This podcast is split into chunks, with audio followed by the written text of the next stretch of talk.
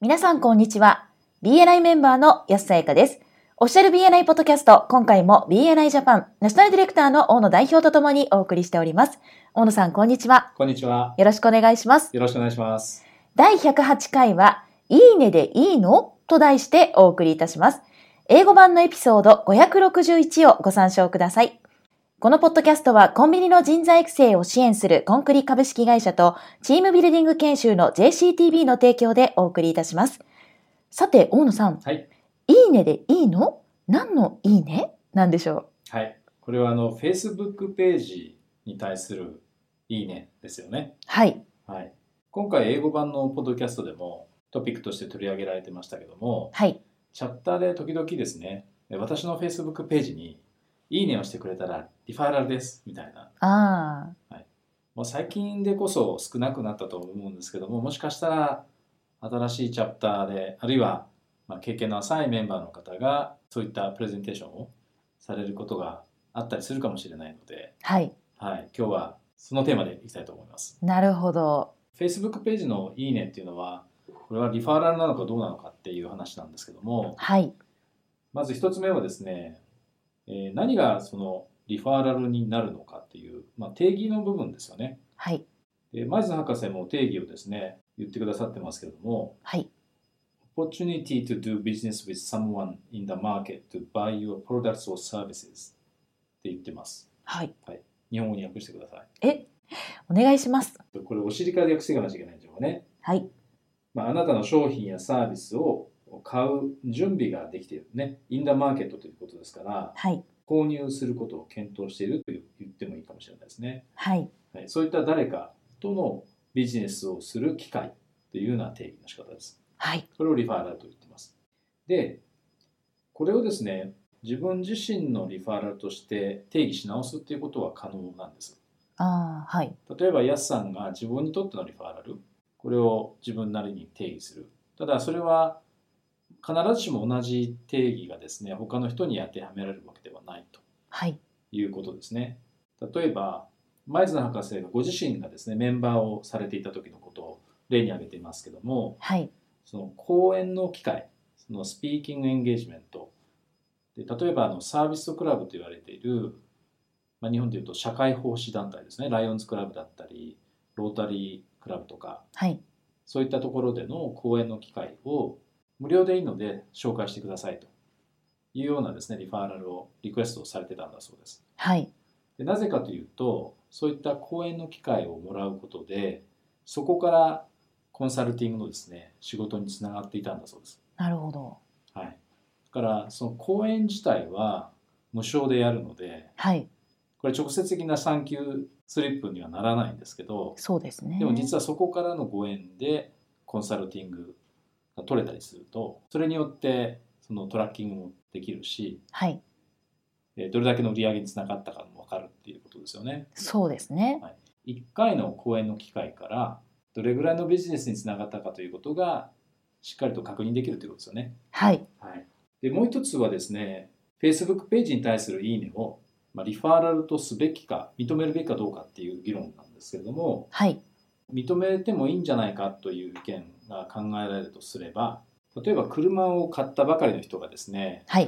まあ傷ついたりとかするのがね嫌なのでコーティングをしようとうん。塗装にしたいと思ってるとするじゃないですか。はい。でその業者を探すためにですね、えーの Facebook を活用したとすると、はいではその Facebook ページに「いいね」が10個しかないページと、はい。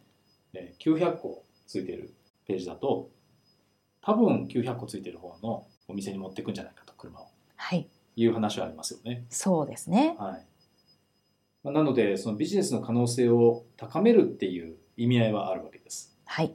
これがなので認めてもいいんじゃないかっていう議論の理由になるかもしれないはというい。ところですね。うん。一方で、いや、それはリファーラルじゃないでしょうと、ノーの方の理由ですけれども、はい。それって本当にビジネスの機会になるのっていう基本的な疑問ですよね。そうですね。まあ、答えは言うまでもないと思うんですけども、はい。直接的なビジネスにつながるっていうことは、まあ、あまり考えられないですよね。はい一つの一件のいいねはね。そうですね。はい、そういった、まあ、環境を作るとかそのステップのあるいはプロセスの一つにはなり得ますけどもはい。それそのものが「いいね」をすることが直接ビジネスにつながるわけではないのではい。あとはあのリファーラルの申請度確認もなかなか厳しいですよね、確かはにい。メンバーシップ委員会で Facebook ページをですねあれ調べられるんですかね誰が「いいね」したかって。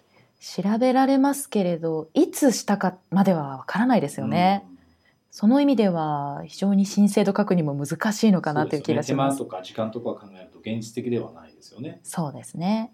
と当然その産休スリップ要するに売り上げにつながったとかっていう確認することが難しいので、はい。まあ、ほんのなんかねその貢献の度合いがゼロではないけれどもうん。その計測するのが難しいですよね。そうですね。で前津博士もやはり個人的には、はい。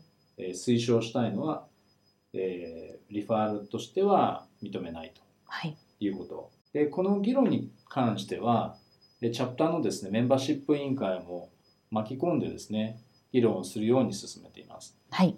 彼の推奨はリファーラルとしてはいいねは認めないということですねそうですね。いいねというのはまあ英語でエンドースメントっていう言葉ありますけどもはい。エンドースメントってまあ辞書を引くとですね商品の推薦というような意味なんだそうですけれどもはい。まあどちらかというと推薦の言葉に近いですよねそうですね。まあ、推薦の言葉にするにはあまりにも簡単すぎるというかはい。言葉になってないのではい。 「いいね」だけですからねクリックそうですあるいねは。タップするだけですのではい。似たようなことで例えば飲食店のポータルサイト例えば食べログとかはい。そういうサイトが結構ありますよねありますねそ。ういうところに例えば評価を書き込むとか、はい。まあ、書籍を出している出版本を出版している人であればその書籍に対する評価とかはい読んでもらうと、リファラルですなんていうのも耳にしたりすることはありますけれどもはい。これも基本的には同じですよね、そうですはね。い、同じ理由でリファラルとしては認めるべきではないですけれどもこちらの方は逆に文章が書かれているので、はい。えーそれをですね別のその推薦の言葉のフォーマットにプリントアウトして、えー例えばフレームに入れて渡すとかあーいうことはできますよね。それはいいです二次ね。活用ができると、確かに。はいはい。まあ、流用ができるともいいんですかね。はい。あと似たようなのありましたっけそうですね。今回の Facebook のいいねと同じような例で言うと、メンバーの方がはい投稿した内容をシェアしてください。あーありますシねェアしたらはいリファーラルにしますようんというのは過去経験したことがあるんあでーすなるよ。ほどはい。これも同じですね。そうですね。はい、あのまあ LIKE っていうか Facebook ページの「いいねも」まあ、シェアもですね割と簡単にできるじゃないですかやろうと思えば。はい。なのでお互いメンバー同士が助け合うという意味ではですねどんどんやるべきだと思うんですよね。はい。はい、ただリファーラルとしては認めるべきではないはいと。。でチャプターの中でそういったものがリファーラルとして交わされることを、まあ、認めるということはそのリファーラルの価値を下げてしまうだけでなくてはい。チャプターの価値も下げてしまいますよね。そうですね。ビジターさんから見た時にその「いいね」を稼ぐために時間とお金を投資しなくちゃいけないのかって思われてしまいますよね。それはもったいないですね。そうですねはい。前津博士の講演の話がありましたけどはい。ところでやすさんもはい。